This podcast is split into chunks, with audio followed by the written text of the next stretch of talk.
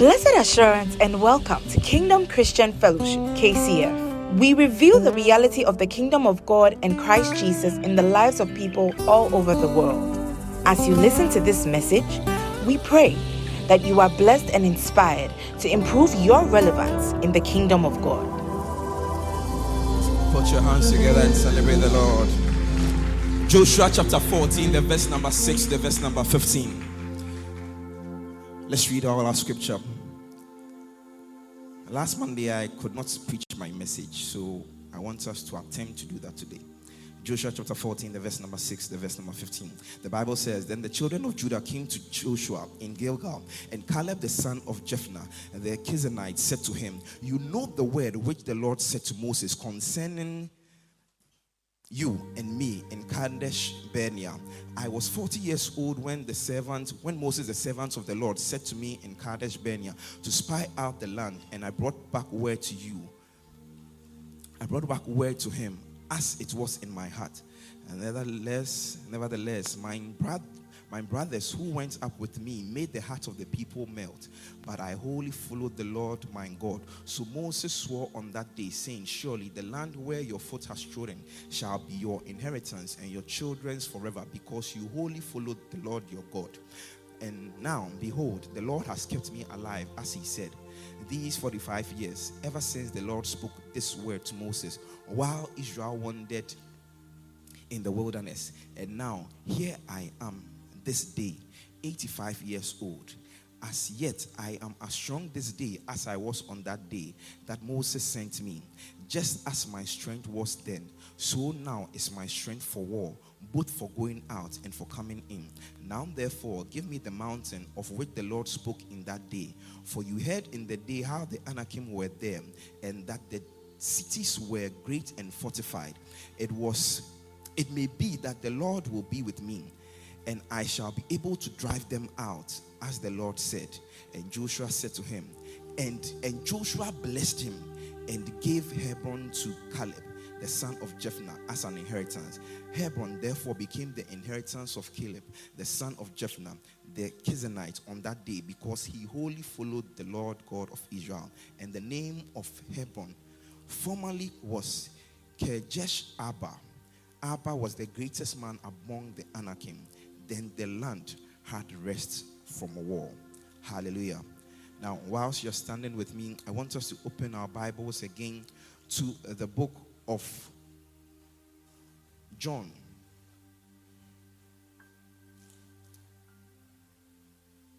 Let's read James chapter 4, the verse number 2, the last line. James chapter 4, the verse number 2, the last line. In fact, let's read the whole of James chapter 2. James chapter 4, verse 2. James chapter 4, verse 2. The Bible says, You lust and do not have.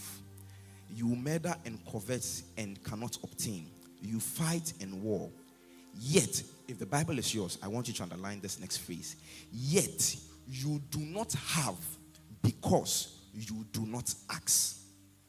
Yet, you do not have because you do not ask. Hallelujah. Hallelujah. Are you underlining someone? Are you underlining? Yet you do not what? You do not what? Because you do not ask. Let's jump to the book of John. Let's read the chapter number 16, verse number 23 to the verse number 24.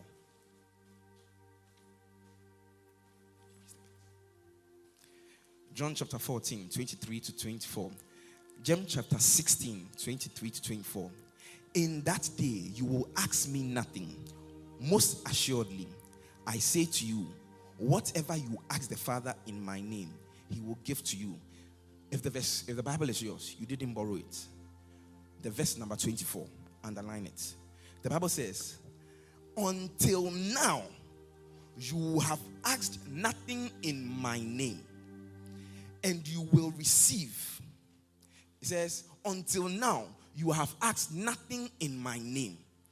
Then Jesus, if your Bible is correct, it will be in red. If it's in black, it's still a powerful Bible. But the Bible makes us understand Jesus was the one speaking. He says, Until now, you have asked nothing in my name. Then he says, Ask. Say to your neighbor, ask. Ask. Ask, Ask. and you will receive And you will receive that your joy that your joy may be full. may be full. Today, I want us to deal with something. We started on Monday. Give me my mountain. Now, what we are looking at is the audacious request. Mm. The axe. The axe. Now, before you take your seat, I want you to understand something. When Caleb and Joshua got into the promised land, the people that had the promise of God, including Moses, all of them had passed away. There were only two people that were witnesses to the testimony of the 12 men the 10 who made the people's hearts melt, and the two who wholly followed God and gave a right and a good report. The Bible says that because of their confession, God promised that all of them would die. Are with me? So when they got into the promised land, there were only two people that had memory, that had experiential knowledge of what had happened in the wilderness back then. Mm. So it was right for Caleb to speak to Joshua and remind him of the promise that God made. Because it was possible that after 45 years, engaging in battle, leading an army, dividing inheritance, you may have forgotten the word that God gave me and God gave you. And the Bible says that when they got there, he saw the mountain that was promised to him. He reminded Joshua and he says, Now give me. Many of us have never made a request for our destiny to be free. Have your seat. Many of us, we are dealing with destiny limitation, but many of us have never made a request, gone to God in prayer to say, Father, this particular thing I want, this particular thing, deal with it for me, this particular thing, set me free from it. And you explain and say, Yes, yes, man of God, you, I don't know. Last night I was praying. Uh, last night I was praying. And, and God knows that before I came to this camp, God knows that I've asked him this and this and this and this and this. So, you know, eh, man of God, it seems like you are slightly off because you have been asking, pa. Oh, I don't have a witness like that in the church. See, see, if you have been asking, pa, lift up your hand. Now, one of the things that I want us to understand is that we realize that the destiny of Joshua and Caleb, they were put into some kind of limitation where they could not receive what God wanted them to receive. Number one, because of circumstances. We dealt with that on Monday and throughout this week. Number two, the people that they were surrounded with. And the mindset from God's point is that the circumstances does not matter. The people that you are engaged with does not matter. Nonetheless, I'm going to the third point. Many of us, unknown to us, should be told, we like the attention we get when we are sorrowful. Should I go there? Go there. Go there, man of God. Should I go there? See, have you seen someone who is ever complaining? I know that you are Shakespeare, yeah, you do that a lot. Have you seen someone complaining like I'm stressed before? And like they take pride. Yeah. Ah, like you don't know how, what I went through. My capstone, eh, like I was about to do the thing. Then by the time you realize my PC crashed, and then someone will come and say, "Oh, sorry." Then by the time you realize the person enjoys it, so you go and tell the next person. The person might have fixed the problem, oh, but the person will go around telling people that, "Oh, do you know what happened?" If you get someone who doesn't participate in your pity party, you say that, "Oh, you, you are not considerate, you are not sensitive. Ah, are you a hard guy, pa?" Should, should I go there? Have you seen someone whose heart has been broken before, uh-huh. and they are telling their girls, "Girls, Hey. you, let's, Girls, let's move away. Someone said I should go there. And then they, they, they, they, they, they camp around Netflix, ice cream, and then they are saying, oh, you know, let, let me get a girl to come and you know, explain to us. The boys, some of us will not understand. Should be told, many of us, we enjoy the attention, we enjoy the pity, we enjoy the, um, what, what was that thing? We, we enjoy the company the atmosphere that when we are in pain, it creates. If you've ever been to a funeral, one time I went to a funeral, right? I don't even remember where it was. Now, the person that died was a member of my church, but he had gone, it's a powerful guy. almost getting into ministry. When he left our church, there was he had a very, very close friend, right? That was almost, you know, like that's unofficial girlfriend, complicated things, visa. I like you, you like me, but you know, right now. And then when he left the church, he went, you know, school, whatever. And then there was another lady that liked him, Bisa. Now there were two like unofficial girlfriends. We are not sure what the thing is. Unfortunately, and this was a very, very sad thing. The guy died, right? And we went all the way to their village somewhere. And then now come and see the crying. It was now a competition of crying. Like, if this person, you know, filing pass, and the first girlfriend, then hey, crying, crying, crying, crying. Then oh, do come and call the person. Oh, don't cry, don't cry, don't go the. Then the second one will get up. Filing pass. It was a competition of crying. If you've ever been to a funeral when they are going to bury someone, then you see people who expect that you know that they are very, very close to this person. Oh, they lift up cry at certain points. And they will not stop until someone says, Oh, oh, oh no. Oh, you're not with me. Oh, okay, you guys will go to funeral. Sorry. Sorry. But unfortunately, a lot of us, we might not be doing it consciously, but we enjoy the pity, the attention, the people coming around you. And then you are always, and that's what I was talking about the last time the victim card. The Christians like it so much. And they say, Oh, but I paid my tithes. Uh, but I paid my tithe. And then we like we like all these mobile songs. You see, you can pick a very, very spiritual song. And then you turn it into a very, very, very worldly emotional song. Now, when I was giving the example of someone whose heart has been broken, do you know that if your heart has been broken, you unintentionally create an atmosphere for you to cry? Oh, you don't understand what I'm saying. You don't understand what I'm saying. Like someone likes someone, the person doesn't like you. Now, I don't know how young or how old you guys are. Then you go and put in a song, Soledad. or Unbreak My Heart.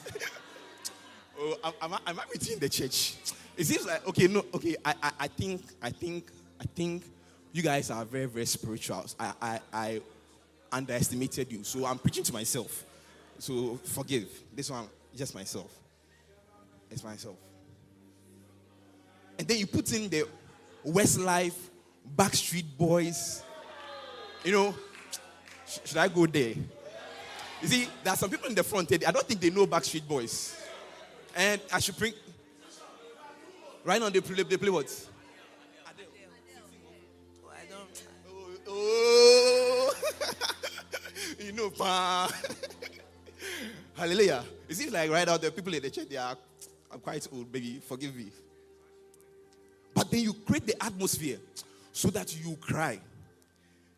If the song doesn't work, then you choose, you know, you know the selection of romantic comedy, you know. Should I go there? You know, you know, you know the selection of romantic comedy that, you know, by the half hour mark, eh, their relationship will break up. And then they'll be doing that montage, you know, where the girl is going on with their life, but the guy is crying. Or the guy is going on with the life and the girl is crying. Oh, am I with you in the church? Am I with you in the church? Am I within the church? Am I with you? Or you don't understand what I'm saying? If I have, a, if I have someone, a witness, give me a, give me a wave. I'm beautiful. I'm beautiful. I, I thought it was only me. I, I thought it was only me. So we enjoy our sorry state. Now, that is the same thing that happened when the 10 guys came and told the Israel camp about what they saw. If you check the testimony, they started with the good things first. However, the Bible says that they then picked up what they called the bad report and they personalized it. And they themselves started crying. When Joshua and Caleb said that, ah, see, guys, at one point in time, Joshua and Caleb were speaking to them and said, see, these people that we are coming against, he says, their power has left them. They are unto us like bread. Now, I don't think it's a struggle to eat bread. Unless you have some medical something You know, I know that uh, some people they only like when I grew up, my grandmother, my mom, everything we eat must be brown. So when we go to the bread seller, we choose the most brown of it all. Then I went to Nigeria and I met my mother-in-law, and for them, everything they eat must be white. Say to your neighbor, it was a shock. It's a shock. Have you seen white egg before? It's fried though. It's fully whatever, but there's no stain of brown. And, and, and, and, I, and I didn't understand it. I mean, in my sense, there should be a little council, you know, on the top and the down. I, I get to be. Yes, it, it was white. It was it was white. And if there is any part brown, no. So when we, when they are choosing bread, it's whiter, you know. It's fair, it's it's fair to look upon. Hallelujah. Amen. Hallelujah.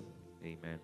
So many people they personalize it, and Joshua was telling them these people they are bread, and the mentality was that you just get up, face them, deal with them. Now, you see, most of the things that we go through, the same things that become a burden, a struggle, if you pay attention closely, God, and it's like God intentionally designs it. Whether it's intentional or it's an aftermath, you know, sometimes you can't really tell. But it's like God will pick the thing that is a pain in your life. And most of the time, that is where giftings come from. That is where you can minister to people from. Are, you with me? Are you with me? Are you with me? And that's why many people say that I will not go to a soldier who has no scars. The scar was supposed to kill him. But then when you go and then this wound is healed, when you are telling someone that, see, I went through this, so what you are going through is nothing, you can then believe. So sometimes our pain is literally our bread, something that gives us sustenance for the future. The witches in your family may be thinking that they are pressing you this way and that way. They don't know that then they are building your prayer capacity. It's like I'm only talking to two people in the church. The, the, the, the people that are worrying you, they think that oh, they might be afflicting you with this particular, you know, addiction, this particular um, um, um, um, disease, this particular sickness. But then the moment you break through, it becomes something that you can share. And if you check, if you check, most of the anointed men of God, especially if they flow in the grace of healing, you realize that at one point in time they were almost dying because of sickness. I don't know if you're with me. If you have the kingdom grace of healing, you realize that at some point they were dying from something. The same sickness. When they overcame, then it became bread. So I'm trying to tell you that what you are going through, it is bread. I don't know if you're with me. Wow. Wow. Wow. It, it is bread. Mm. It is bread for your next level. It is sustenance for your next level. Joshua said, These guys, their defenses have left them. They are like bread, but they choose or they chose the other mindset of the ten, the grasshopper mentality. Oh, I have victims. Oh, you know, Obama bro. Oh, you know, come and help me. Oh, oh Obama oh, Obi wo Come and help me. Oh. Like you are. Forgive me. Let me take this one one step further. You see, when I say we enjoy our soul state, one of the things that you must, you can easily check. Let's go outside the church. Let's look at Ghana. Let's look at Africa. Is we have independence, but there's some kind of colonization that is still going on. And if you check the things that we celebrate, it tells us the things that we enjoy. Should I go there?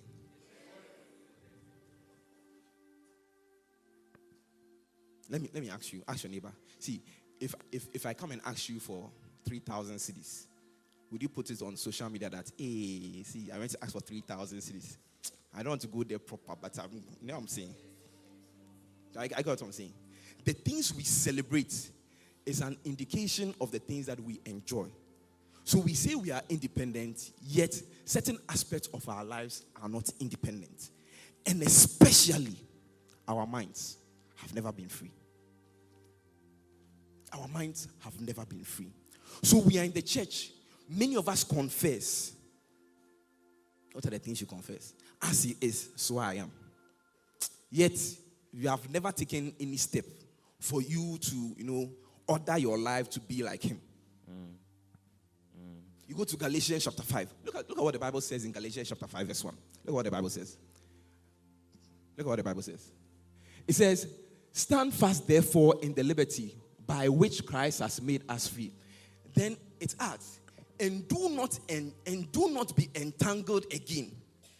It means that many of us can receive freedom, yet we decide to entangle ourselves again because of something we enjoy. Have you ever seen that social media clip of the lamb or sheep or whatever that was pulled out of the this thing? And then like you thought he was going to jump and celebrate. No, don't. Oh, you don't understand what I'm saying. If, if, if you have the video here, you set it on the platform so people understand. They, they pull the sheep, ram, whatever, whatever it is, out of something that we perceive is danger, is liberty. I get to me. Pull the person out, and the person next minute will jump right back inside. Should I give you another example? If like some of the people that you know, let me say it carefully, beg on the street, if you like get a briefcase of money, give to them, you realize that they'll come back again. Forget, forget the money. No, give them, give them an employment letter. That's okay. See, you are, you are the CEO of this company and this company. No, they don't want that one. They don't want that one. They'll rather come back. I get me so far. And that's what some countries like Ghana keep doing. Let me not go there. Let me not go there. Let me not go there.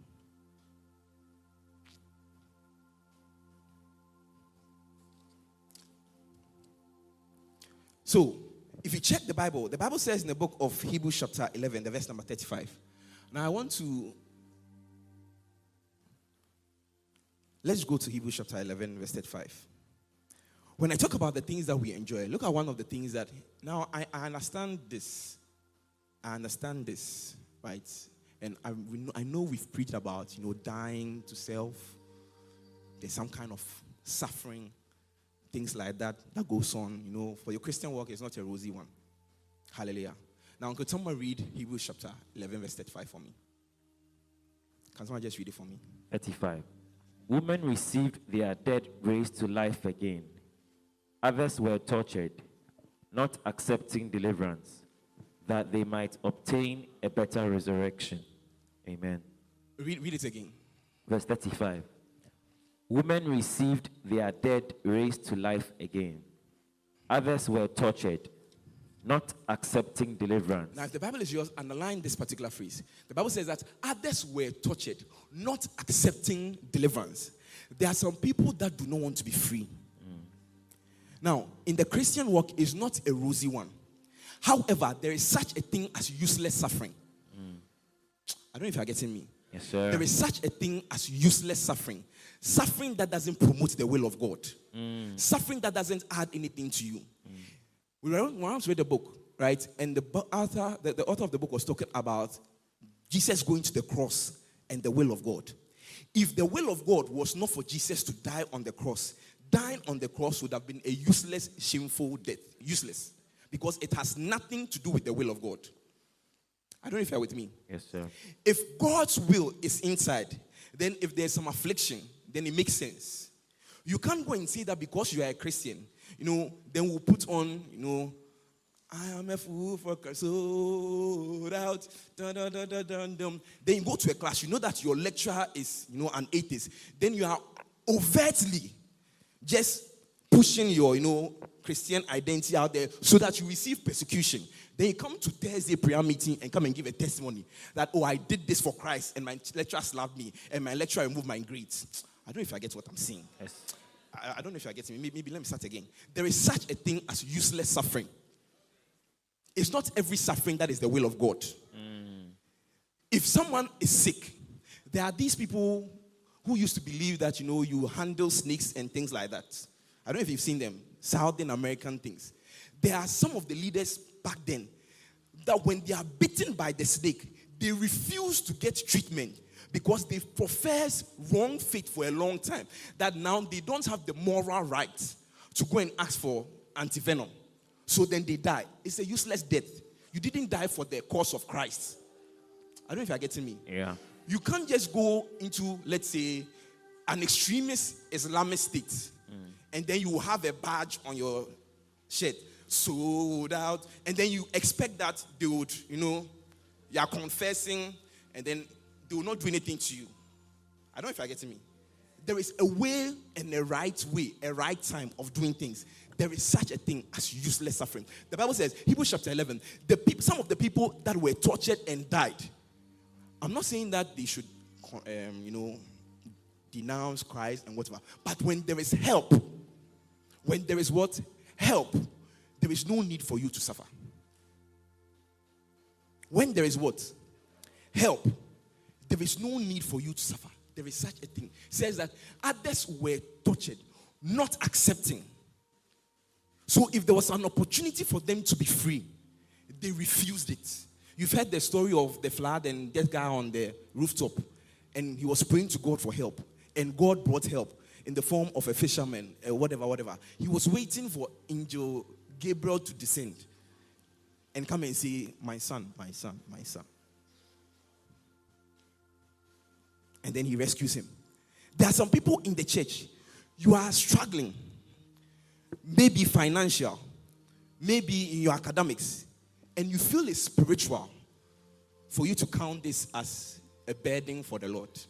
I, I remember in KCF one time, one executive, she, she, she, she didn't have, you know, something went wrong. Something went wrong. So she didn't have money for a while. I get me.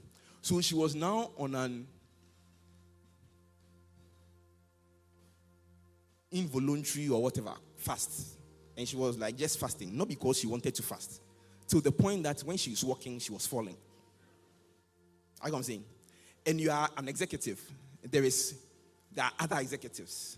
If not anything, there's apostle. There is money in the ministry at least that can at least buy you food. But then you take on the badge and the pride that, oh, I'm suffering for Christ. It might be useless and foolish suffering. You might be struggling with your academics, and all you have been doing so far is that you are just praying.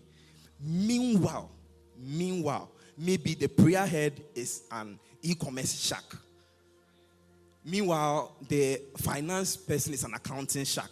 But then you take on failing in class, like, oh, it's one of the things I'm suffering from the Lord. I, am suffering for it's, it's, a useless suffer. Mm-hmm. And that's how come some of us, our destinies have been limited because we are enjoying useless things. Now, there's a story of one judge. We'll come to his story later on called Jephthah. The Bible says that his brothers, whatever, whatever, whatever, whatever, and then he, he was called and summoned that he should come and then deliver the people of Israel and become a judge unto them. The Bible says in the book of Judges, I believe, um, Judges chapter 12 or Judges chapter 11. The Bible says that when he was about to go into battle, he made a vow. And his vow was that anyone, anything that comes out of my gate first, no matter what it is, if God gives me victory, I would sacrifice that thing, that one. Unfortunately, he had only one daughter. And the Bible says that the daughter was the first to come out. And therefore, he went ahead and sacrificed the daughter. Now, I know that you say that in the book of Proverbs, it says that don't make a useless vow if you do not plan on keeping the vow, lest the angel of the Lord will be angry with you. Many of us, we make vows that bind us, limit our future when we are emotionally high. Should I go there? Should I give you an example? Today, there will be a man of God coming. Tomorrow, there will be two men of God coming. They might come and raise a seed or an offering or a sacrifice. You see people rise up and then look at them. They say that, mm, you check your accounts like this, like this, like this. There is nothing in there. And I'm not talking about faith. You are emotionally charged up. Then you come. Then the service closes. Mm. And then you check, how am I going to fulfill my vow? It was a useless vow. I know that you say, yes, tiger, your faith. You know, I, I, I know that you say, oh, your faith must be high. You must demand for things that are not. Many of us have bound ourselves with curses, covenants, vows that we were not supposed to make. You've heard the teaching of giving and sowing. Every money that comes into your hand, you come and drop it. Without revelation.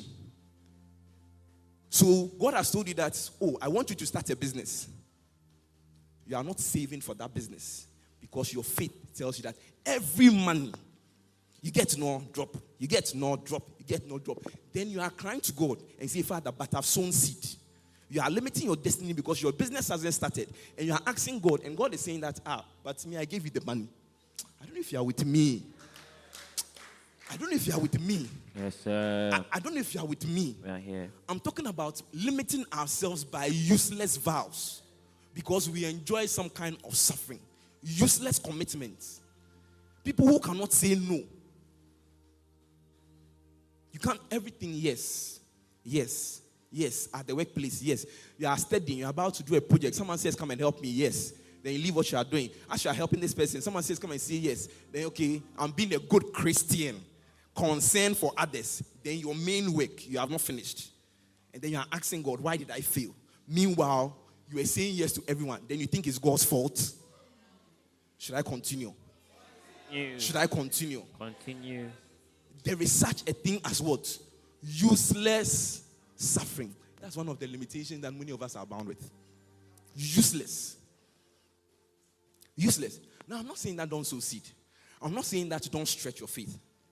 I'm not saying that too. I want to categorically say it in the message that if you are trying to cut some things out, and I'm saying categorically, I am not saying that don't pray, don't fast, don't sow seed.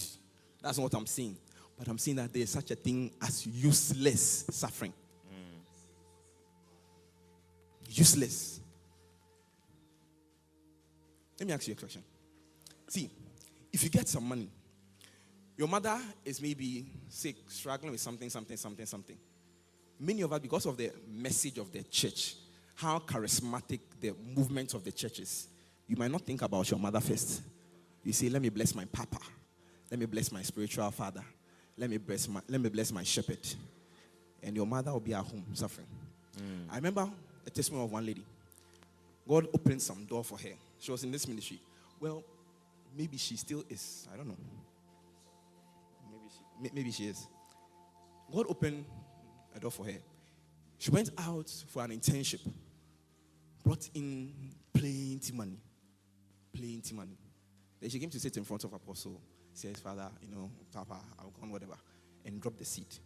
As soon as Apostle received it, Apostle prayed for her and gave it back to her.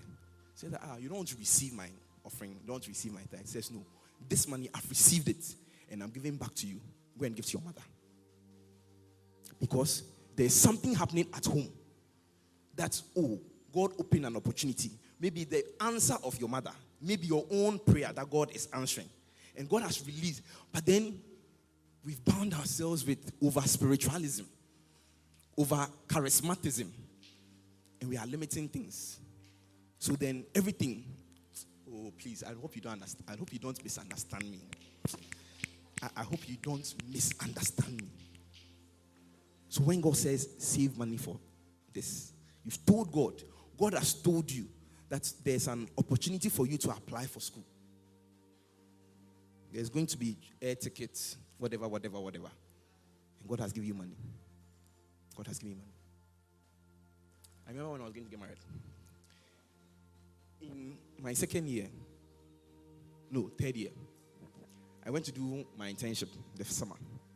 When I got that money, God says I saved that money.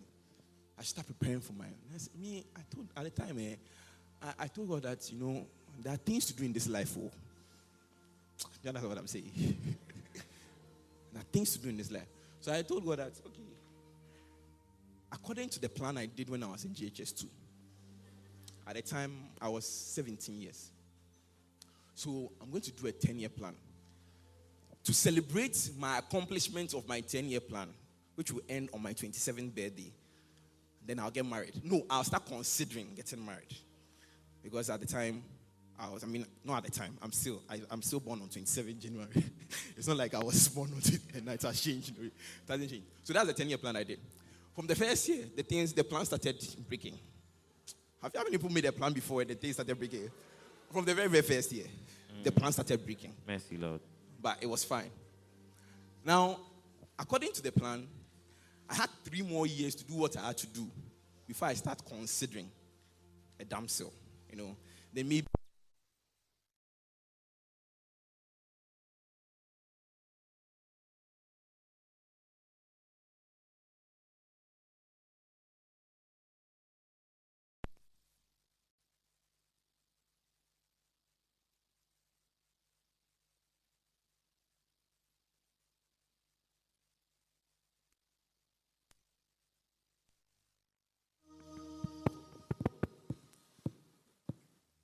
Praise the Lord.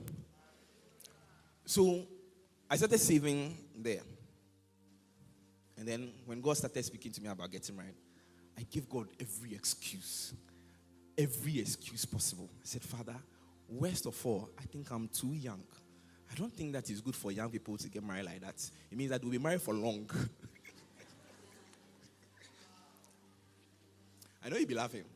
But if you check some of the marriages that break, Many people give the excuse that they married too young. In fact, even someone like the Archbishop had made, mention of something like that before, that he married too young. So I said, I don't think it is right. And then now I was preparing. So before everything would happen in 2016, 2015, I had the opportunity to travel to Nigeria. This one was a company, like a work visit. Like I went for a Microsoft conference. And God says that make sure you don't miss this particular travel opportunity in September. Make sure make sure. I got to the airport and I realized that I didn't have anything called a yellow card. Unfortunately for me, I came with someone who drove, so the person had to rush all the way home.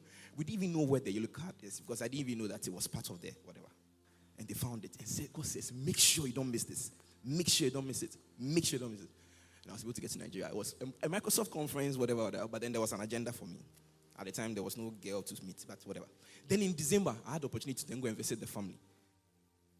Now, I had to sponsor mine, whatever. And then, as a sign to God, because I told God that it feels like I don't believe you.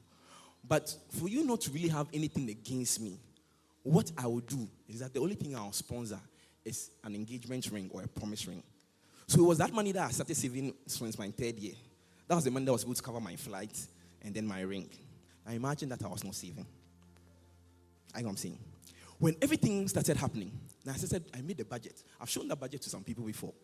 In the budget, there was an expense column and there was an income column. I know what I was receiving, right? And I know what I had to get bride price, whatever, whatever, whatever. Now, my wife is not in Ghana, so I have to travel there. And that means that I cannot go alone. so my flight cost was a huge one. And then when she's coming back, I mean, I can't leave my wife there. So I have to bring her back. Things, food, whatever, whatever, whatever, whatever, whatever. So I had an expense column. At some parts, so every expense per month, every income per month. At some parts of the month, I think after three months, all the all the income, this one it is miracle money. Miracle money. miracle money. Because if there's no miracle money, Father, this expense will not be paid. Now, at one of the very, very critical times, one of the very, very, very critical times because I had to now book my flights for my entire family. My, I had a number of people in mind. My father got me angry, so I, I removed his name from the list.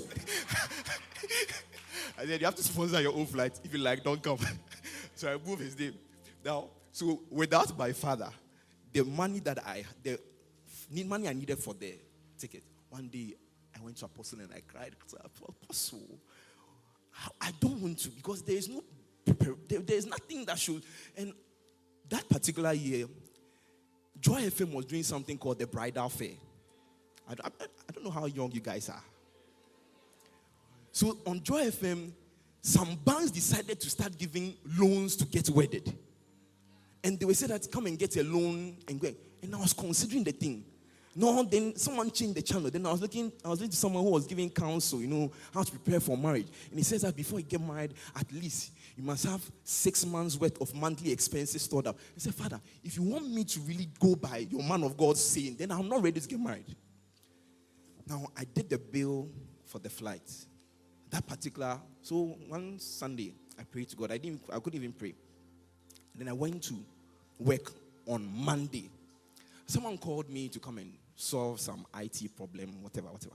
When I came, there was an envelope on index. I didn't know who was from. Now, the currencies in there, I had to Google them to figure out what currencies they were. I, the dollars, yeah, I could see what the dollars were. I'm talking about there were extra currencies that I didn't know.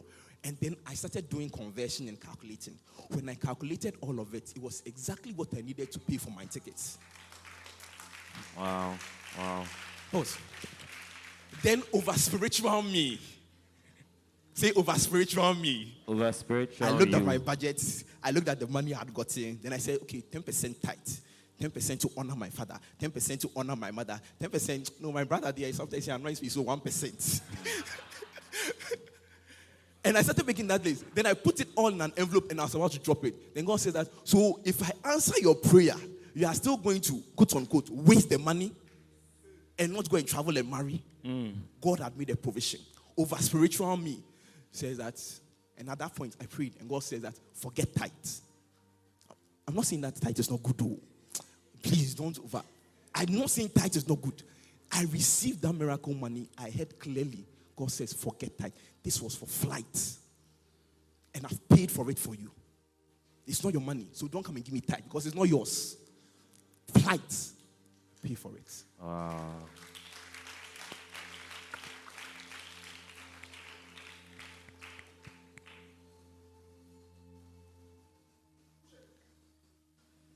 I get me so far. Yes, sir. So that's what I'm saying. The first point, if you're writing notes, many of us enjoy the suffering. Number two, why most of us, our limitation is not broken. Say it to your neighbor. Number two, Number two, you, you are not tired yet. you're not tired yet. You are not tired yet. You're not tired yet. It- It's like it's not a border. S- Say to your neighbor, you are a good manager. You're a good manager. You are managing your affliction. You are managing your affliction. If you are really tired there, it would have been broken long ago. Yeah. if you are not tired. See what the Bible says in the book of Genesis, chapter 27, the verse number 14.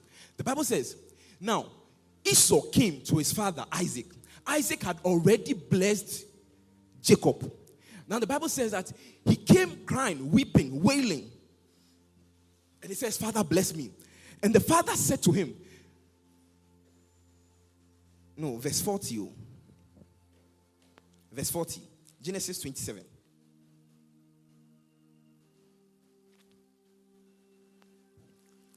Yeah, so you let me read a few verses up. Genesis 27. Let's start from the verse number 20, verse number 39. Let's start from the verse number 39. The Bible says, Then Isaac his father answered and said to him, Behold, your dwelling. In fact, let's go back up. Let's go back up. Let's go back up. Let's start from the verse number 37. Verse number 37. In fact, 36. Sorry, 36. Verse 36 says, And Esau said, Is he not rightly named Jacob? For he has supplanted me these two times. He took away my birthright, and now look, he has taken away my blessing. And he said, Have you not reserved a blessing for me? Now, the verse number 37, the Bible then says, Then Isaac answered and said to Esau, Indeed, I have made him, that is Jacob, a master over all his brethren, and have given the brothers as slaves to Jacob, including Esau. I get to me. He was requesting for a blessing from his father, and his father told him the hard truth. The blessing I gave to your brother, despite the fact that he stole from you, it would work. And you are now a servant to your brother. Then the Bible says that I have blessed him with grain and wine, and I have sustained him. What shall I now do for you, my son? The verse 38. And Esau said to his father, Have you only one blessing? My father, bless me. Bless me also. And Esau lifted up his voice and wept. Then the verse number 37, 39. Then his father answered and said to him, Behold, so this was now his father trying to, out of his spirit, look for a blessing and give to Esau. He says, Now, behold, your dwelling shall be in the fatness of the land and the dew of heaven above. Look at the verse number 40. Then he says in the verse number 40, By your sword you shall live, and you shall serve your brother. Then he says, It shall come to pass in the day you become restless, in the day you become tired of his rulership, in the day you become tired, then you shall break his yoke off your neck. Until you are tired, you are going to be continually limited. Yeah. Until you become restless, things concerning your destiny that's are limiting, you there will be no change. Yeah. Oh, I don't know if you understand me. Understand, man of God. There will be no change. Until you are tired of the pain, you will not get up. Until you are tired of the rejection, you will keep enjoying it. And you be coming here praying, destiny limiting factors. Father, I deal with it. Meanwhile, you are not yet tired. Oh, you are not yet tired. Mm. You are not yet tired. You are able to manage your complication. So you are not tired. You, you, you come to church and it's like every church is a dose of painkillers. You know, that's why you hate it when service is about to end. Because you cannot be, you cannot create your own emotional, spiritual high. You know, like you need the worship to go into, hey, yeah, yeah. I, I don't know if you're with me. Yeah, with you. Because when you are alone, you know that you cannot create that atmosphere. Mm. So church is like a jot. Don't know if you are with me. It's, it's like a jot. It's like a jot. You, you, you come to church and then you see, you enter into that realm of worship, then you remember, "Mm, before I came. Then people think, ah, see, see, see, see, see this powerful woman of God. oh, she's caught up in the realms. And you're saying, Father, I'm sorry, okay? I'm sorry, okay? You're asking for forgiveness. People think you're caught up. I don't, I don't know if I have a witness in the church. yeah, yeah, man of Okay, God. I think it's just me. Forgive, No. forgive. It's just me. It's just me. It's just me. The Bible says concerning the four lepers, the Bible says that they never arose until they were tired. Until you are tired, you still be suffering from your leprosy, unable to move. You are not tired yet. You are not tired yet. You are not. If you check the story of many people that struggled in life and broke through financially, it got to a point they said, Enough is enough. You have not come there yet. I, am I'm telling you that. You, you said you want to break away from addiction. You, you are not tired yet. Yeah, like you, you are not tired. I know you are sad. I know you feel guilty. I, I know you are worried about it that it will affect your relationship, but you are not tired. I don't know if you are with me. You, you are not tired. You, you are not tired. If you are tired, you would have stopped long ago. You said you don't have money. You don't have money. You, you are, you are not tired. You, you enjoy it. If you are tired of not having money, you'd have gotten up to do something long ago. You are not tired. You, you are not tired of continuously failing in class. No, you enjoy it.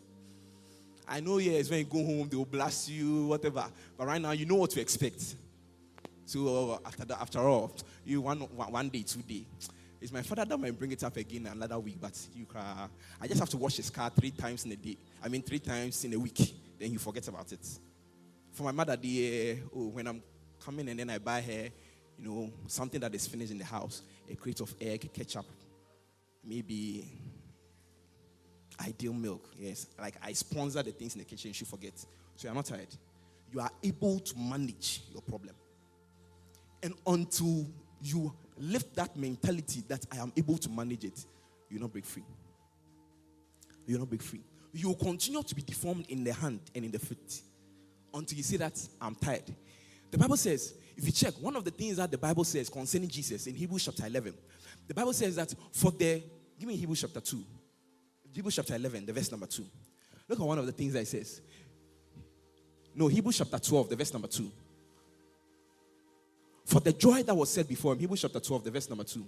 Looking unto Jesus, the author and the finisher of our faith, who, for the joy that was set before him, the Bible says he endured the cross.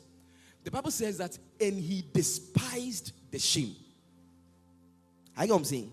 Now, one of the things that affected Jesus was not pain. oh. Jesus, Jesus didn't was not emotionally whatever damaged because of pain. It was shame. If you are really, really tired, shame will no longer be an issue. It came to a point that Jesus had to fulfill his destiny. And, and he says, at this point, pain is not, it's not a problem. Shame is not even a problem. If you are really tired of your family being at a particular level, you will not say, Oh, I have a, I have a, I have a degree. How can I get PK and stand by the roadside and say PK, PK, PK, PK? Okay, no, I know these people here, they don't, they don't know what PK is. Uh, so, sorry. What, what, what do they chew now? Ah, trident, trident. Yes. Trident. Trident. If you if you really are tired of not having money, right? If you really are tired, the the um achomo that you can do that everybody likes, you would have put a label on it and started selling long ago. But you're not tired. You are not tired. So you come to God and say, Father, give me a big business. And God has given you skills to do achomo. Your, your achomo is heavenly. Everybody comments about it. Yet, oh, I don't have money. oh. You- you- Your jollof, your jollof is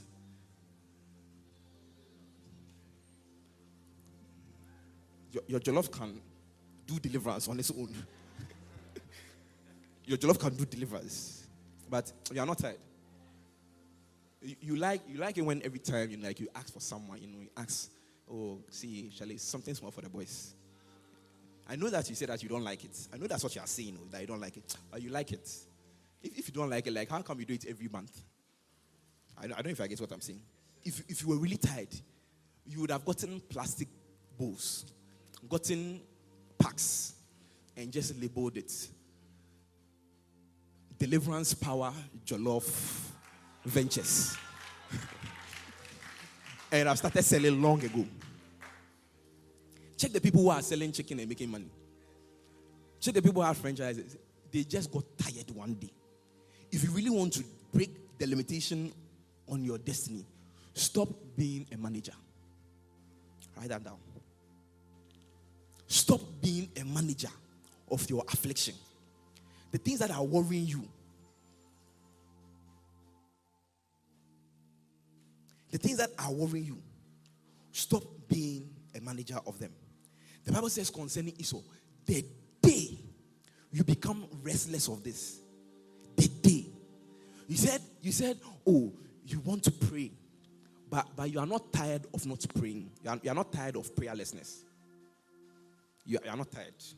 I know that you said, oh, I want to read my Bible, but you are not tired of not reading your Bible. Because if you were tired, you would have gotten up long ago. Oh, you know, in my house, that this there's a school right there, you know, and then in the afternoon when I want to meditate, pa, then they are on break time, and then they are jamming to certain things. So I cannot focus and you know read the Bible. In the evening, because I deal with all this noise in my neighborhood, like yes, I cannot wake up in the evening and then also pray. My alarm, man, my alarm. Yeah, I don't you see, I don't like my alarm because you see, I feel I'm addicted to my phone. So yes, when I I set the alarm, but you know, I, it's always muted. If you really wanted to get up, you would have gotten an alarm clock long ago and not be relying on your phone. You are not tired. You are not tired. You are not tired. You said you want to read the Bible cover to cover, but you are not tired of not knowing whether Genesis comes after Exodus or Exodus comes after Leviticus. You are not tired. You are not tired. You are not tired of your ignorance because you can manage it. At least you always have 4G, whatever. So, whatever the thing, you can Google it. You know? So, you, your Bible, right now, Google is your Bible. You have a witness in the house. You have a witness in the house. Oh, I know I'm talking to someone. Like, you, you Google provides you more scriptures than your real Bible app. Oh, I cannot read the Bible on my phone. You see, anytime I'm reading it, you see, I try, oh, I try. Oh, then I'll be getting this Instagram notifications and everything. That's okay, delete Instagram. Oh, you don't understand. I'm the social media manager for, you know, KCF. If you're tired, you'd have gotten a physical Bible. But you're not tired. So your destiny will continue to be what? Limited. Because you are not tired yet. Are you with me? Are you with me? Are you sure you're with me? Yes, sir. Amen. Now, the next thing that I want us to go on to is so we talked about enjoying it, enjoying our pain. Number two, we have not really, you know, gotten tired. So we are good at managing the problems that we have. Now, when I talk about we are not tired, now I know that many of us, you know, we have some kind of a hope that things will change. It's a genuine one, it's not fake, it's a genuine one. However, our hope has translated us into the realm where we are expecting magic rather than miracles. I I'm saying. Now, if you check, anytime there was a miracle in the Bible, there was work that was done before the miracle occurred. So in Corinthians, when Paul was talking about you know several workings of the Spirit of God, he talked about the workings of miracle. Have you seen that in your Bible before? Oh, I, have you seen that? There's what the workings of miracle. It means that miracle miracle doesn't just appear. If you were in the party where Jesus turned water into wine, if you you you skip the process in between, you see water and you see wine, but Jesus worked it. Are you with me? So Jesus said to the servants, Go, there are six jars, fetch water. He was working it. He was working it. The Bible says that, and Jesus descended from the mountain, and then he came to see a boy suffering with epilepsy. Then the disciples were say, Break loose, break loose, The parents came, How come your disciples are not able to break and loose? Then the Bible says that then Jesus came and says that you are not able to do this because of your unbelief. He dealt with it. When Jesus turned the boy, the Bible says that, and then he cast the spirit of deaf and dumb from him. Now, someone will say that, okay, it was, it was instant. No. Jesus had worked for it on the mountain already.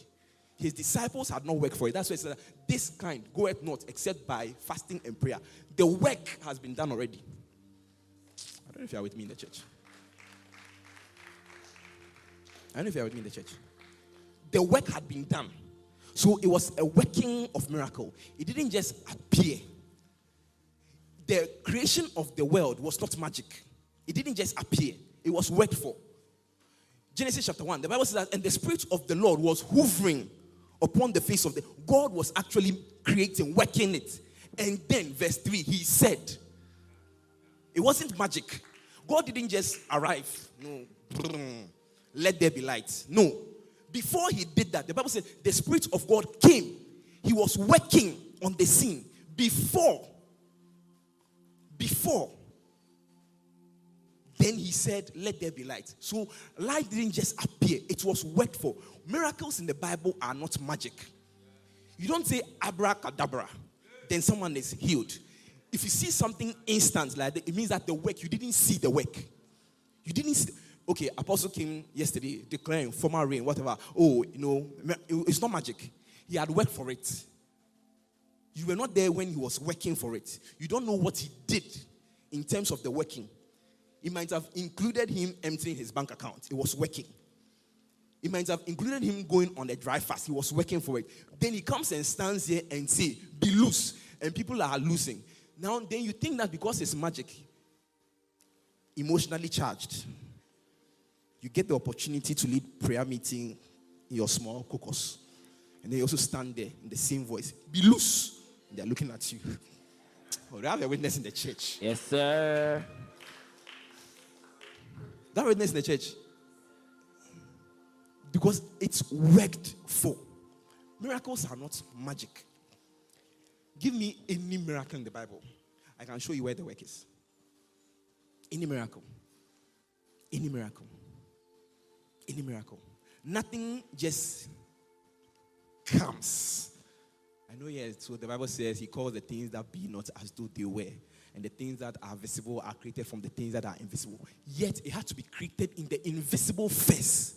You will come there when we are getting to faith. We'll come there. Maybe, maybe I think we should do that now. Maybe, maybe we should do that now. Now, look, look, look at something. Since I'm talking about faith. Now, there is a difference between faith and vim. Go there, go there. Go Should there, I go on? Go there. When you have them, odeshi, it's not faith. I said there's such a thing as useless, useless suffering. suffering. There's some a thing as something you call faith. That is not faith. You see, let, let me give you some context first in the same story that we're reading, right after the book of Numbers, chapter 13, 12, and 13, you know that I said God got angry that the people were crying and lamenting. So in the latter part, um, Numbers chapter, I believe that chapter 13, no, chapter 12, the latter part. Um, no, let's go to the verse number 11, chapter 11. So let me actually look for it. Yeah, so we've rather jump to um, Numbers chapter 14, I believe.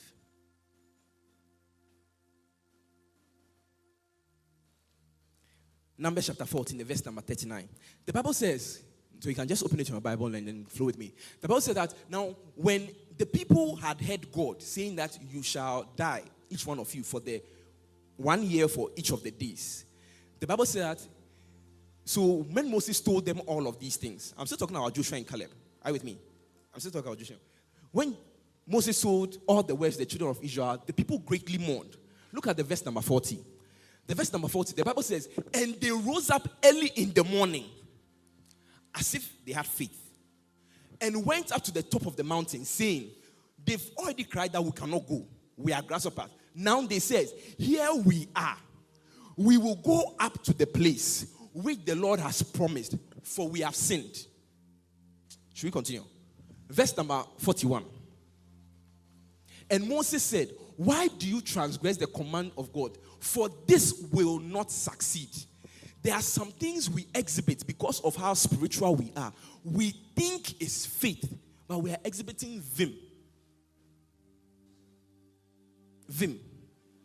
So you hear someone come and say that, oh, you know, I was praying for a particular job, whatever, and I was not getting it. So one day, as I was reading the scriptures and something about service came, then you also hear the testimony. You don't know the full thing. So then you also come and they say, okay, I want to join the ushering department. Because you have in mind that, okay, after serving for one month, then I will get my job. Because you think your situations are the same. So you have Vim. When Vim, Vim, Vim, Vim can evaporate.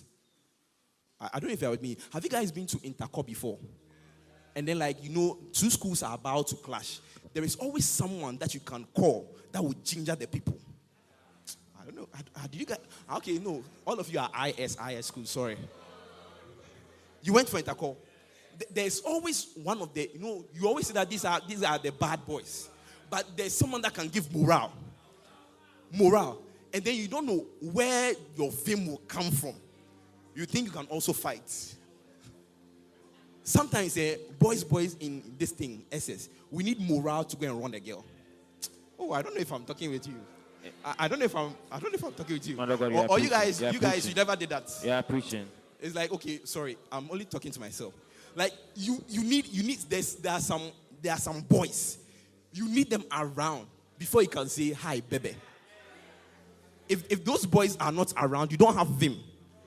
That's what I'm talking about. That's vim. It can disappear with, that, with, with the absence of that person, or it can appear with the presence of that person. That is not faith.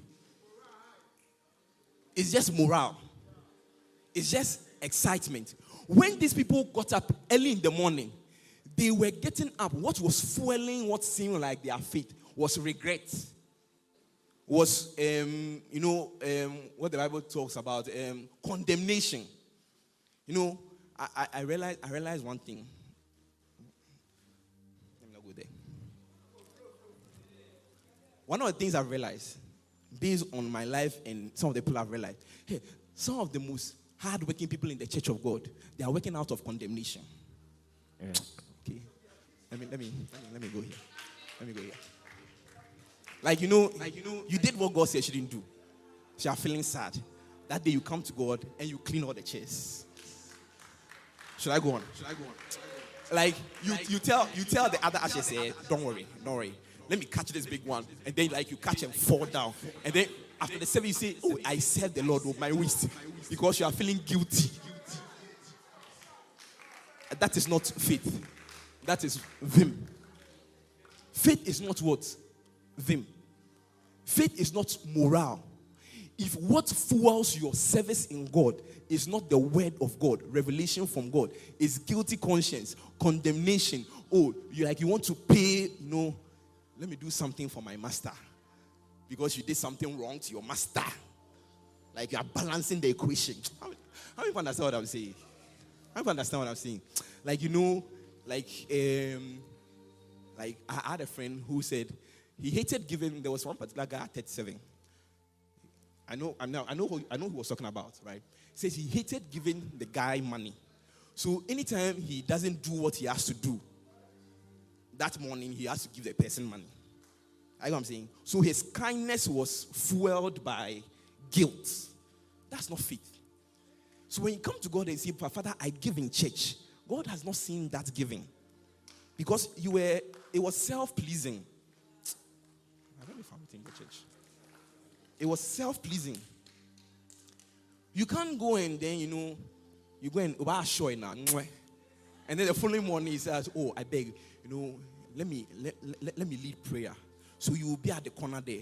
They'll be shouting, Kaba, Kaba, Kaba. When like your spirit comes, uh, then you hold the mic.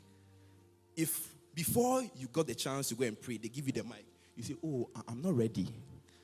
Oh, like my message hasn't finished cooking. Oh, I'm not finished downloading. We have all the spiritual terms for it. Are you with me in the church? Are you with me in the church?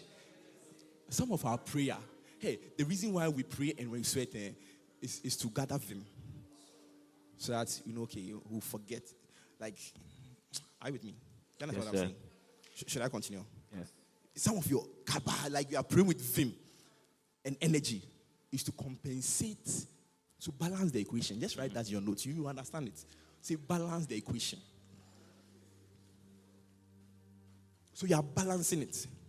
And the last time I was telling some people that that is why some people, when they are praying, they put off the fan. Because they must sweat. They must. They must too. They, they must, sweat to balance the equation. Their voice must go to balance the equation. Then they, they don't feel guilty again. Because the Bible says that now there's no there's therefore no condemnation. No, you have not gotten, you not understood it yet. So to remove the condemnation, you overwork. Hey, then people say, hey, you have powerful church worker. You are zealous for the Lord. Meanwhile, you are balancing the equation. Are you with me? Yes, sir. You don't understand what I'm saying? I understand. How many people have been balancing equations So I Don't, don't raise your hand. Just blink. Just blink. I, I, don't, I, don't, I don't want the person sitting next to you to underestimate your spiritual authority. So don't raise your hand. Just blink. Blink. I, I see all of you. Me too, I'm blinking some. Say your neighbor. Neighbor. Neighbor? He's blinking some. He's blinking. Now, let's look at faith and vim. Faith is not vim. That's the first thing I want you to understand. Number two, vim will evaporate and vim would fail. I get it me. Number three, faith doesn't fail. Faith overcomes. The Bible says in First John chapter 5, the verse number 4, for whatsoever is born of God overcomes the world. And this is the victory that overcomes even our faith. That means that for faith to be true faith, it must be born from God. And how does faith come? By hearing and hearing the word of God. If you hear anything apart from the word of God, that gives you morale. I want you to know that you've set yourself up to fail because it's not faith. Even if it's a testimony from church, because you mistake the testimony for the word of God. Sometimes it's not the same thing. I don't know if you understand what I'm saying. See, we've gone to KCF testimony services, and it was like a reading of an, a, a tribute. Everybody comes and like they want to tell the whole church how they suffered this semester. Mm. And then this person will cry. And the next person come and say, Hey, when this person was sick, it, it, reminded me of how I how God delivered me. Then we start, if you only you know, if only you know. and the testimony service has become like tribute reading. Have you been to a tribute, a funeral where people are reading tribute for? You realize that the people who are close, they, they, they, if the tribute reading went smoothly, then you, you suspect that they, they were not affected. So there must be a break where they break down when reading the tribute. So that you know that, oh, this person mattered to me. It's like, I'm not talking to you. You guys don't know what I'm saying. They, you must like break down. And then you say, oh, oh, oh no. Oh no. No, Ibahi. Ibahi. Then okay. then, then they start the re- tribute reading again. Then their voice is shaky. Then you can't hear them. Then you have to refer to the book. Uh, what are they reading? Oh, you are not with me in the oh, church. No, following. I'm following. That was what the testimony services. And this one, I've not seen it once. I've not seen it twice. I've not seen it three times. I'm talking about KCF. Annually. Annually. I'm talking about KCF. I've seen some even in Zion before. the testimony service was like a funeral service. And when people were supposed to, you know, when you say testimony, the focus is supposed to be on God. But many people will shift the whole thing, how I suffered. And then when there's someone who knew they are suffering, oh, then they'll say, oh, if it was not for. Should I, should I continue? if it was not for Jenny, it's, it, then you say, it's, Jen, it's only Jenny that knows what I went through. It, it, it's only Emmanuel that knows. You see, you see, then they'll say, oh, you saw me smiling on campus, but you don't know. you, you have no idea what I was going through. That's the so if you pick, if that testimony gave you morale to go and do something, it's Vim. Because it was not born from God. Anything, look at go to the verse again. Whatever, what what ever, if your faith is not born from God, it doesn't have the ability to overcome. That is vim. If your belief is not born from God, and that is where many people come to say, Tiger your faith. And that's what I was talking about the useless vows that we, buy, we bind ourselves with. Now, the Bible says that faith is Hebrews chapter 11, verse 1. Now, faith is, then the Bible defines what faith is. Look at the definition of what faith is. Now, faith is the substance. Now, the word substance here means matter. Like if you've done science, matter. It occupies space and it has weight. It's not, it's not nothingness, it's matter. Faith is the substance of the things hoped for. And it says, is the evidence. What's the meaning of an evidence? An evidence is a trail of existence. Mm. So, faith is matter, it has weight, it occupies space. And we have a trail of existence of the things that has not yet seen. Many people don't, you see, when they read this, they don't, they don't understand it all. Many people think faith is a saying thing. So if I say it based on how emotionally charged I am, the morale I have, then I have faith. Like you are going to write the exam, you've not prepared. Then you start, okay, I've passed. You put on the Victoria Orenze sound. Should I continue? And then, like, so you pray for five minutes, and then you see you are charged emotionally. Then says, This exam, I've passed. I've passed. I've passed. You are, someone said seven times. You're about to maybe propose to a particular girl. It's that this girl is mine. You wake up at 1 a.m. this girl is mine because the following morning at 8, you are going to propose and say, Baby, can we flow together? And because you are emotionally charged, you are you, you, you set yourself up because it's not born from God. So at the time when you write the exam, you realize that you don't see top. And you start remembering testimonies of people who something happened, they were not prepared. And they said, Oh, as I was about to, I saw like something like a scroll. And then you're at the exam hall, you have not started. And you are looking up for the scroll. And then while instead of writing, you say that, okay, wait. Okay, no, then let, let me start praying. So you put your head down. Shabadabadabadaba. Shabadabadabada. Okay, maybe the, the scroll will come from the north east, eastern side. And there's no scroll in the service. And, and you bomb. And they say that, how can God? See, when we have Vim instead of faith, then we end up always blaming God. Because we it was not it was not born. Faith is not a saying thing. The fact that I say I have passed doesn't mean it is faith. Faith is a hearing thing. I must have heard before I say.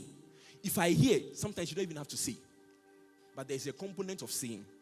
So if I say without having heard, if I declare without having seen, there, I know that there's something like, oh, yes, blessed are those who have not seen but yet believe. When you check how belief, belief is built, belief always starts with an evidence. So the Bible says that eyes have not seen, and that's when we are talking. When I say, uh, "Blessed are those who doesn't who don't see, but yet believe.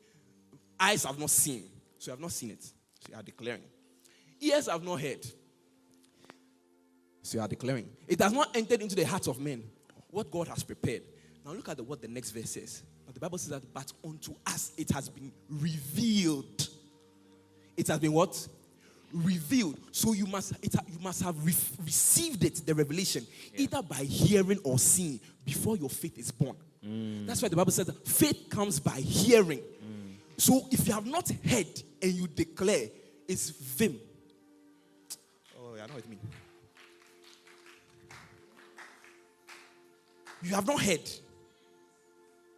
And that is how come people undertake, quote unquote, spiritual adventures and they end up dying.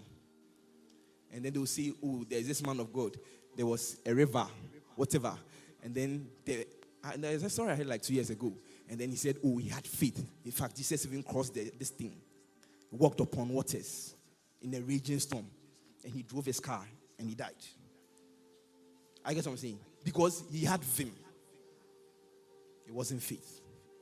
The Bible says that whatever is born from God, if your faith is not born from God, I'm telling that it will not overcome. You have set yourself up for failure. Are with me so far? Are me so far? So we're talking about um, getting tired, yes, right? And then I came with faith. Now let me conclude. Let me conclude. Now, the point where I want to conclude is that based on all the things I'm saying, we must come to a point where we can boldly ask God for this and this and this and this. We cannot say that our destinies are being limited and we never make a request to God. Yesterday, I was asking someone, so if the Bible says that ask, you shall receive, we know that part. But the Bible also says that before you even pray, God knows what you are going to ask for. Before you finish praying, then He has answered you. So then, why does He still require you to pray about it?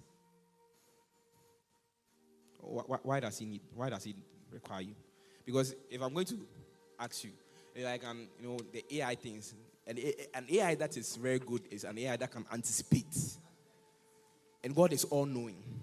So before I come to God, He knows what I'm going to ask for. So then why do I go through the extra step of praying and asking for it? Have you ever asked yourself that? Right?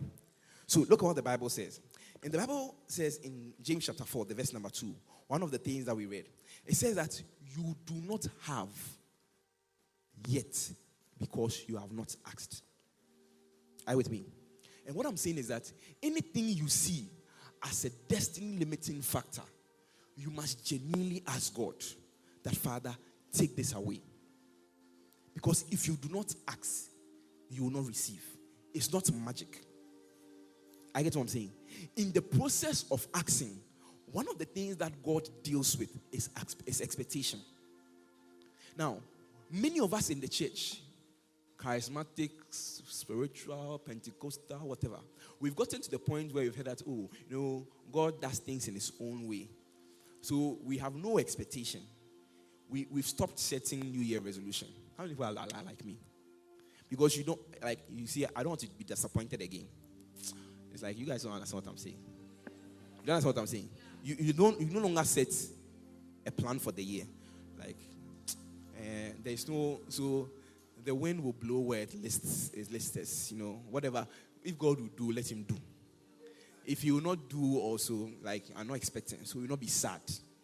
So when they come and prophesy to you, they say, Ah, you have worried me, pa. You shouldn't have said it. It's better we rest in the place of not knowing. But then they come and tell that God says that apply for school. They say that I didn't want to hear this. So now I start applying. And then you get the scholarship. You get the application. You are admitted. And then now they are not giving you the visa. So the God that says that you get school and go over, didn't he know that there is a visa problem with an agent in the embassy? Are with me? So we've stopped believing. And many of us, our prayer is characterized by lack of expectation. If you break what I'm saying now, it means that we pray with unbelief. We go through the motion of prayer without asking God. So you would rather, if you can speak in tongues for long, spend your time speaking in tongues and letting your mind roam rather than ever make a request in English. If I say to you that right now, let's pray for the next 30 minutes, right? For things you want God to do for you, don't speak in tongues. You realize that you can't pray. Oh, this one it's not prophecy oh, because I'm talking about myself.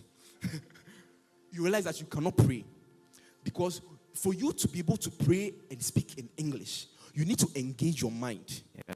Other than that, you realize that you'll be repeating, repeating, oh, thank you, Jesus, thank you, Jesus, thank you, Jesus. Okay, I'm not praying in tongues. Thank you, Jesus, thank you, Jesus. You are great and mighty. Thank you, Jesus. You will never come to the point where you ask and make a request. Yeah. Let me give you an example. In the book of First Samuel, the Bible says in the chapter 1, there was a woman called Hannah. Now, the woman called Hannah, we know her story. The Bible says every year, year on year, she went up to Shiloh. Right? It was a family tradition. They went to the Lord, presented themselves in the house of the Lord, gave sacrifices, made offerings, prayed to the Lord. The Bible says in the verse number 5 or so, First Samuel, let's go to the verse number 7. The Bible says, year on year, year on year, she went up to the house of the Lord that she was provoked. Therefore, she wept and did not eat. When we start praying and our minds begin to engage the prayer, many of us stop praying and start crying. You start the prayer with vim. By the time you realize you are crying, and this, you, you realize that your, your latter part of the prayer is, oh, why? Oh, why? Oh, am I with you in the church? Instead of praying for healing, you start, okay, I want to pray for my mother to be well. You are praying, Father, heal my mother. Father, heal my mother. Then you remember what happened. Then time you say, Father, why me? Father, this is the third time this year. Then you are crying. This is what was happening. She was always in the house of the Lord. The Bible, look, look at the word the Bible used. The Bible said, in the house of the Lord, instead of she praying, she was provoked. It means that her emotions were damaged. Her mind was damaged. She was not engaging. Therefore, she wept and did not eat. Year on year, she went to the presence of God. You would assume she was praying. She never prayed year on year. This was not prayer. This was not prayer. That's what I'm saying. This is not faith. She was emotionally charged. The fact that you are sorrowful and you are weeping in some kind of whatever state in the house of God, it doesn't mean that the Spirit of God has come upon you. And that's why sometimes, you know, some people hear Apostle preach and then Apostle like make a joke whilst he's ministering. And you're wondering, eh, like, did he step out of the spirit a minute? I know what I'm saying. Because for us, like the man of God was saying, spiritual means contagious. Spiritual means like, you know, you are like, you have a particular face. So a spiritual service is the one where everyone is quiet. Then they have a slight frown. It's not a, a major one, but a slight frown. Like something is like you are in pain, bizarre. Like, mm. They say, shabadabada. Show, show, show. Shut up. Like you must have that small frown. Otherwise, you're not spiritual. Year on year, her encounter her engagement of her prayer altar always was with a provoked spirit. Therefore, she was weeping. People will see her coming from God and says, Ah, she has been touched. Oh, why are you willing? Then she says, Tell me what, tell, tell me, tell me the encounter. Oh, share the relation. She has nothing to share. Many of you, if you are like you are, know, you are in a spiritual service, whatever, worship, whatever, you are crying. If we stop you right now, she says, Oh, why are you crying? You realize that you don't have anything to say. At because all. it was an emotional venture. Yes. Man of God, go there. It was an go emotional there. thing. It's not like it wasn't, it wasn't as your cry is not because of the magnitude of revelation. No, it wasn't like magnitude of revelation, so your emotions gave way. No, you just felt overwhelmed emotionally. That is that is not spiritual. That is not faith. That is not faith. Look at the verse number eight. The Bible says, so now in the new year, her husband came to her, whatever, whatever. And the husband says, Why is your heart grieved? Says, Am I not better than 10 sons? Verse number 9. So Hannah rose up. Now, this was the year that she prayed. This was the year. The Bible says that now Hannah rose up after she had finished eating and drinking in Shiloh. And now the priest was sitting at the seat of the doorpost of the tabernacle of the Lord. Verse 10. And she was still in bitterness of soul. But this time around, the Bible added, and prayed. See, I'm not saying that the things that are happening are not important, so don't cry. Not what I'm saying. After crying, pray. Make that request. Don't just end up crying and then you say amen and leave. After crying, your heart was broken. The boy left you. It was a shock. You go to God, cry, weep. You have a prayer time of two hours. Weep as long. One hour, 55 minutes. The five minutes. Pray. And she was still in bitterness of soul and prayed. Many of us are bitterness of soul and weep. We weep. There is no faith. We end our prayer emotionally, start it spiritual, end it emotionally. At the end of it, she was still in bitterness. It was still bashing her. She didn't have a child. Things were not going right. Her exams were, her father was not being healed.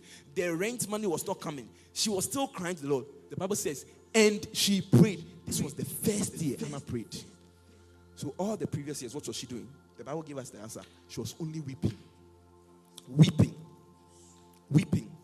So, you have, you say every Thursday, I'll give two hours to the Lord.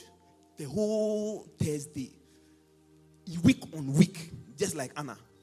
Just like Anna, you go there and you are only weeping. You are only weeping.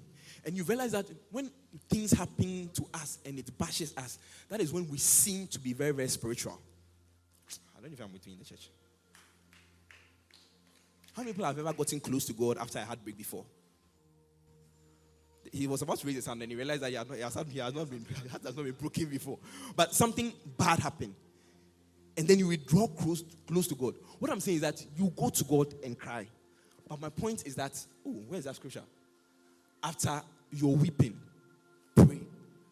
Someone then asked me, what is the proof that this is the first year that she prayed? The Bible says in the verse number nine, the verse number nine, the proof that this was the first year Anna prayed, despite the fact that she had been going to Shiloh every year. Verse number nine. The Bible says, First Samuel chapter 1, the verse number 9. So Hannah rose up after she had finished eating and drinking. Now Eli was sitting there. Verse number 10. She was in bitterness of soul and prayed to the Lord and wept in anguish. Verse number 11. She made a vow to the Lord, O Lord of hosts, you let's jump, we'll come there very soon. We'll come there very soon. Verse number 12. Then Eli looked at her praying and their mouth was shaking and everything, says, Your servant has not drunk. At the end of that prayer, at the end of that prayer, in the verse number 15, in the verse number 15, at the end of that prayer, the verse number 15, Anna answered, No, my servant has not, she's poured out her soul before the Lord. Verse 16, do not consider your servant as a wicked servant and everything. Verse number 17, she was still engaging Eli right? And Eli said, Go in peace. Your request has been answered. Verse number 18. That's what I'm looking for. And she said, Let your handmaid find favor in the sight. So she went her way out of the prayer closet. And the Bible says her face was no longer sad. She ate. Her face was no longer sad. So she ate. Every year, she went to the prayer room crying with bitterness. She comes out crying, bitterness. People assume it was a spiritual encounter, but she knows that she never encountered God. She never made an audacious request. This time around, when she asked God, we'll come there. This time around, when she said, Father, give me a son, it was audacious enough that, Father, when you give it to me, I'll give him back to you. That's the weight of the request. That is no longer like, I just need a child. Give it to me and let me see. Father, you test me and see. I'll give this child to you. The Bible said, because this time round she prayed, when she left the presence of God, the Bible said that her face was no longer sad. She now went to eat. Some of you, see, you have to stop your fasting and your prayer because it's a waste of time. No, I'm te- oh, like, eh, okay, maybe bodily exercise, so it's fine. it's fine. So maybe you can continue. But it's, it's a waste of time. You are asking God, fasting for a particular thing, and you are heavy in spirit. It's, it's, an, it's a useless venture. It's, it would have been better if you ate, so that at least your body receives strength. And then you open the scriptures and you're just reading, you know, so that your faith will be built up. Some, some of you, when it's time for you to pray and your alarm rings, don't, don't open your mouth. Don't open your mouth. Just take the scriptures, you know, and start reading them. Because your mind is roaming. And the evidence is that after praying for 15 minutes, you pick up your phone. And by the time you realize, autopilot. You scroll through Instagram, son. You scroll through Facebook, son. Your hand is just going like this. So, meanwhile, you are praying because you, are, you don't want to engage your mind. You, you don't want to engage your spirit. So it's better you stop. It would have been better you were sleeping. It would have been better you were sleeping. It would have been better you just, you know, pick a sermon, put everything off. Your prayer time, pick a sermon, and listen to it. Whilst you are not off, but like you're actually listening to it and engaging it, that would be a more spiritual adventure than you putting off the fan, putting off the AC, then just going in your monotonous shabadabada. Then you check if your voice is going. If your voice is not going, then you change it. Make the decibels, you know, high, the frequency low so that by the time you finish, your voice would have gone. Useless venture. Year on year. The proof that she truly prayed the first time in her life, when she finished praying, she was no longer sad.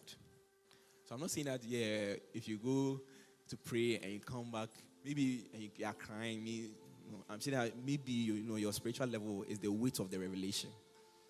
Maybe. Maybe.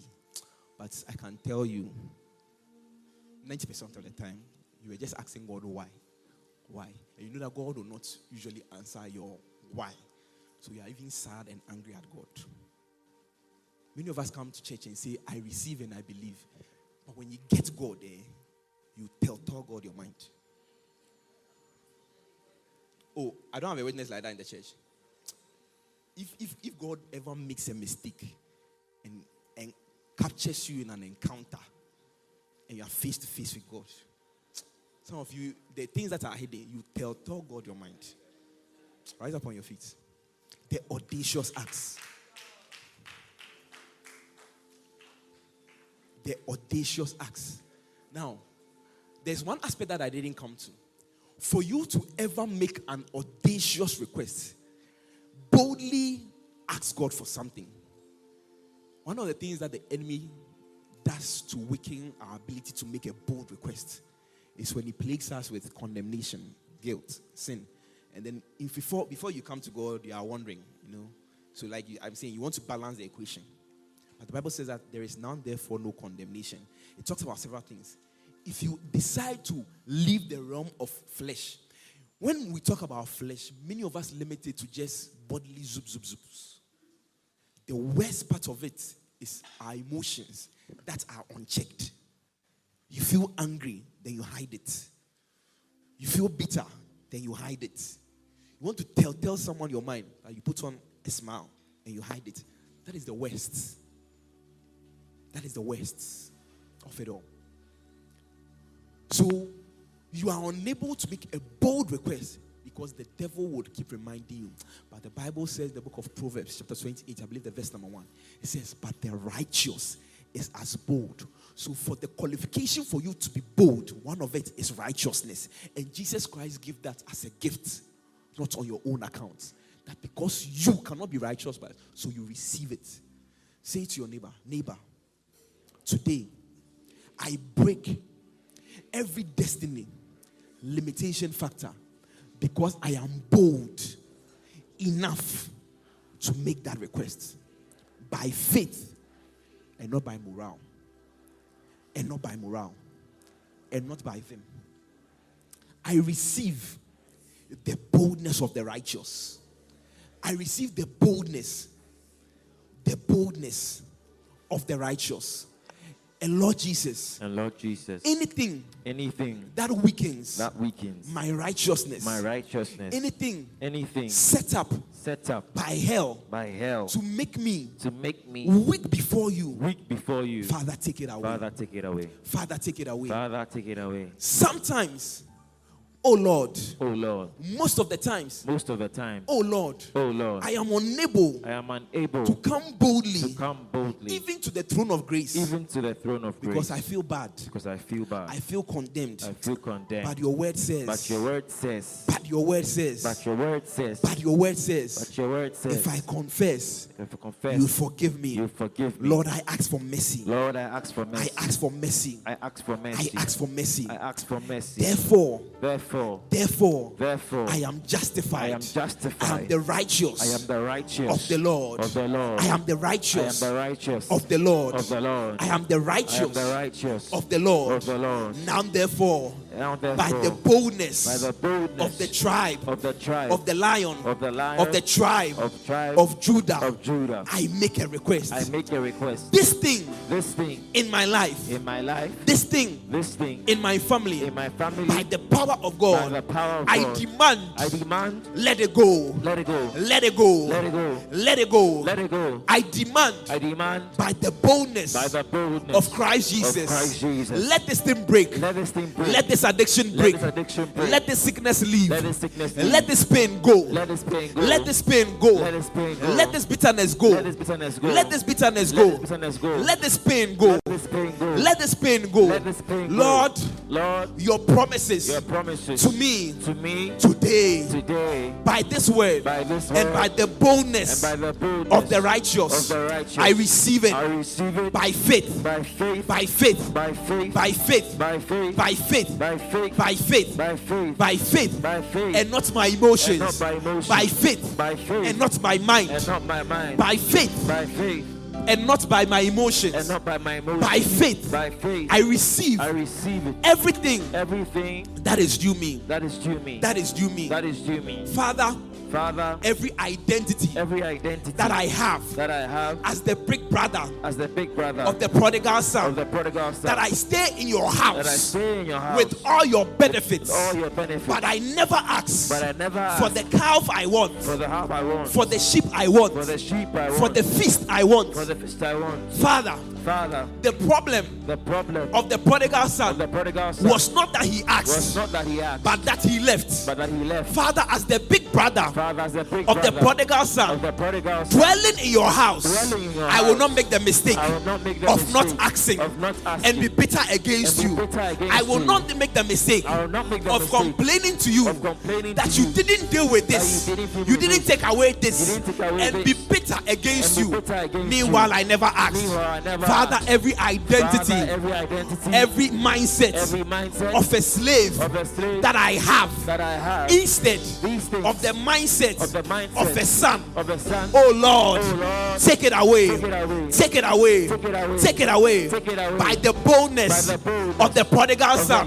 son. I ask this morning, ask this oh Lord, oh Lord, give me the portion, me the of the portion inheritance, of the inheritance that falls to me falls to by me. the boldness, By the of Caleb. of Caleb. I demand, I demand, give me this mountain me this that mountain. falls that falls. as an inheritance, as inheritance. to me, to me and my generation. and my I make that audacious request, oh Lord. Request, O Lord. I make that audacious, make that audacious request, oh Lord. O Lord. That request might be request my healing for my mother, healing for my mother, healing for my father. For my father. Today I will not cry. Today I will not cry. Oh, maybe I will cry. Oh, but after I cry, But after I oh cry, Lord, oh Lord, I make a demand. I make a demand. I make a demand. I make a demand. The thing that has limited The me has limited in me this past in year, this past year, in this past years, this past year, oh oh Lord, I make a demand. Let it break. Let it break. Let it break. Let it break.